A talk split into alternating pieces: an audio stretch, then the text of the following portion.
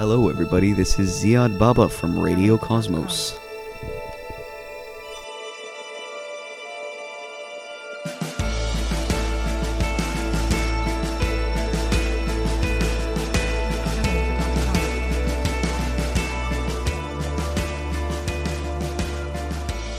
Bonjour tout le monde et bienvenue à cette émission de Radio Cosmos. Aujourd'hui, nous allons recevoir les élèves de quatrième de l'école Lila. Ils ont récemment visité AstroCamp et ont des informations à nous donner sur l'espace et d'autres choses diverses. Et maintenant, nous allons partir dans l'espace avec Léa, Ciel et Clémentine qui vont nous expliquer les signes astrologiques du ciel. Bonjour, je suis Léa. Et moi, Ciel. Nous allons vous présenter quelques signes astrologiques et de l'astronomie. Les deux sujets étaient toujours reliés. En premier, je vais vous présenter mon signe. Je suis née en septembre, donc mon signe astrologique est Vierge, la dame du ciel du printemps. Dans le sud euh, du ciel et vers le sud-est se trouve Spica, l'étoile principale de la constellation de la Vierge. Cette étoile peut être appelée la dame du ciel du printemps. C'est une très belle étoile euh, du ciel. D'ailleurs, à vous Ciel. En deuxième, je vais vous parler de mon signe astrologique. Je suis née en octobre, alors mon signe est Balance. Les points forts du signe astrologique Balance sont l'équilibre, la justice et la paix. La constellation n'est pas très grande, mais pour la retrouver, on doit repérer le Scorpion et elle est à une quinzaine de degrés de sa tête. Cette constellation est d'origine grecque et elle est comme les pinces du Scorpion.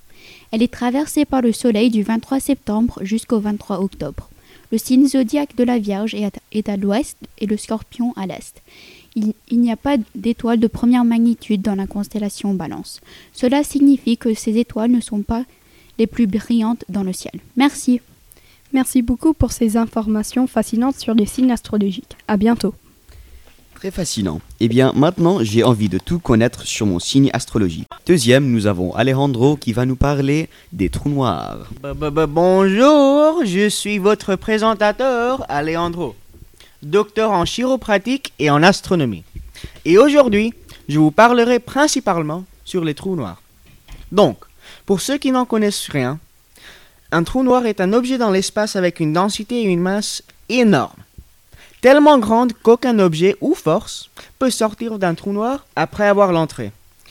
La vitesse de la lumière est presque trois cents millions de mètres par seconde. Cette vitesse est suffisamment vite pour aller de la Terre à la Lune en un virgule trois secondes.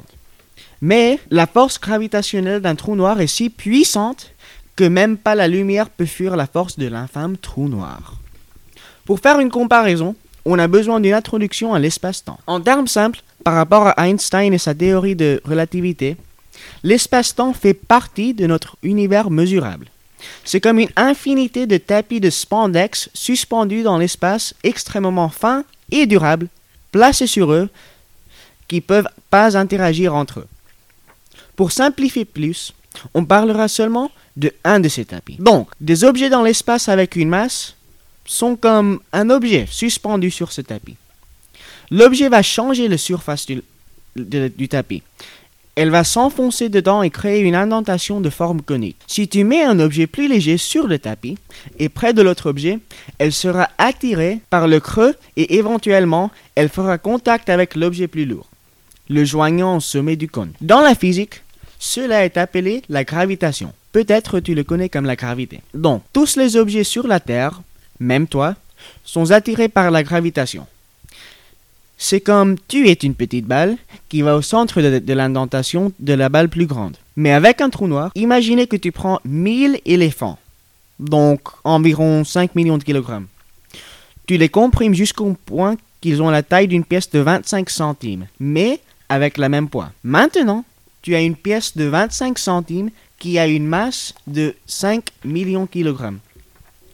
Einstein a dit que pour que quelque chose à une force gravitationnelle, elle a besoin d'une masse. Comme j'ai dit avant, avec l'indentation dans le tapis, l'objet est placé sur le tapis espace-temps et le plus lourd l'objet, le plus grand est le creux.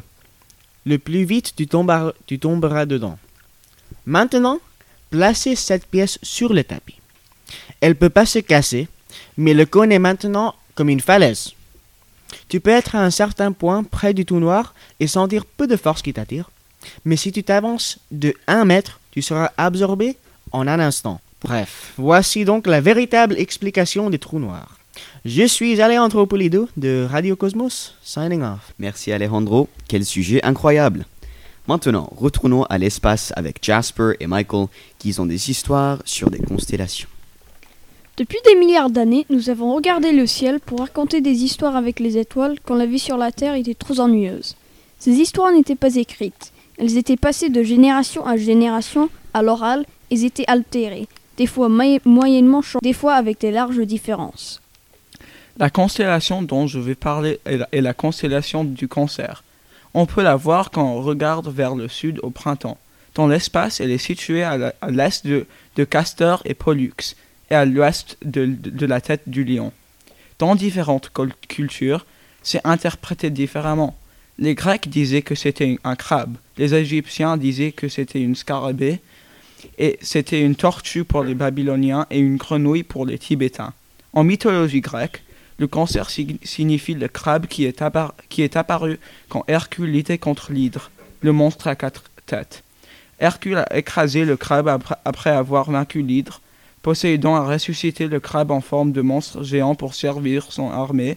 Quand il est mort, Hera l'a envoyé au, envoyé au ciel pour briller éternellement. Une des plus grandes histoires dans l'histoire des constellations est celle des sept sœurs, les Pléiades. Elles sont un groupe d'étoiles très proches les unes des autres. Les sœurs étaient les filles du géant Atlas. Elles étaient très belles et elles avaient des pouvoirs terrifiants. Les dieux avaient peur d'elles, donc ils les ont transformées en étoiles pour préserver leur beauté éternelle. Cette version n'est pas la seule, il existe d'autres aussi. Voici une autre interprétation. Les, é- les sœurs étaient toujours belles, et elles avaient beaucoup d'amants, et elles voulaient leur échapper. Un de ces amants était le fameux Orion. Il les harassait sans cesse. Les sœurs ont donc demandé de l'aide aux dieux de l'Olympe. Ils les ont transformées alors en étoiles, pour qu'elles soient finalement en paix. En conclusion, les constellations sont très in- intéressantes car elles peuvent être interprétées différemment par les différentes cultures. On espère que vous avez appris des nouvelles choses aujourd'hui.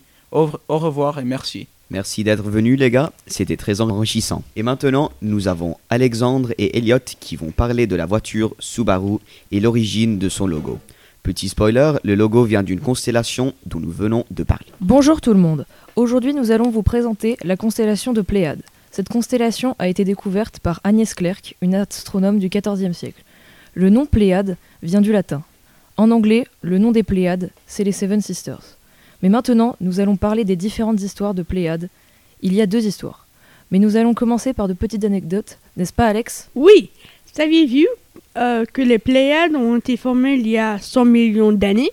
Un autre fait international, les Pléiades en japonais, cela se traduit par Subaru. Subaru est le nom d'un constructeur automobile. Sur le logo de Subaru, il y a huit étoiles. sept pour les sept sœurs et la huitième étoile montre la voiture. Cela veut dire que la voiture est une merveille du, ce, du ciel. Maintenant, revenons à l'histoire des Pléiades. Oui, c'est une magnifique histoire. Il y a sept sœurs qui s'appellent Electra, Maya, Asylone, Tajete, Astérope, Séléalone et Mérope. Leurs parents étaient des titans, mais quand les sœurs et leur mère sont allées dans cette constellation, elles ont vu le géant Orion. Et ce géant est tombé sous le charme de la mère des sept sœurs. Il voulait l'épouser, mais elle ne voulait pas. Orion l'a pourchassée pendant des, pendant des années pour l'avoir en femme. Après ces années, Zeus a pris la décision de transformer les sœurs et la mère en pigeons pour échapper à Orion. Après qu'elles se soient transformées, elles ont volé dans l'espace pour lui échapper. Et après lui avoir échappé, elles sont devenues les étoiles de la constellation des Pléiades.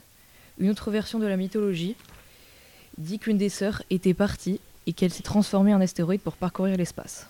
Merci tout le monde pour votre attention, pour ces magnifiques histoires qui font rêver les petits et les grands.